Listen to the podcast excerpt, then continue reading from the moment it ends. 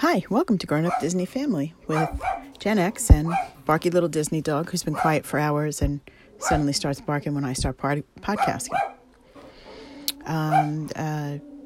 Instacart drivers got an email a couple of hours ago that reads as follows.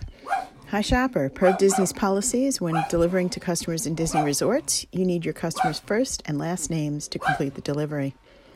Disney might not allow you to complete the delivery if you can't provide this information per their policy.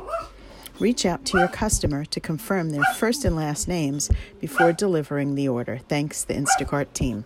So have that in mind if you're ordering from Instacart and you're at Walt Disney World Resort.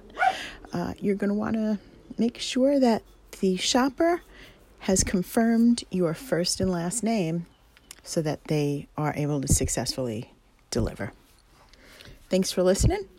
If you're looking for fandom-inspired gifts, please check out Kate's Rosaries on Instagram, Etsy, and Facebook.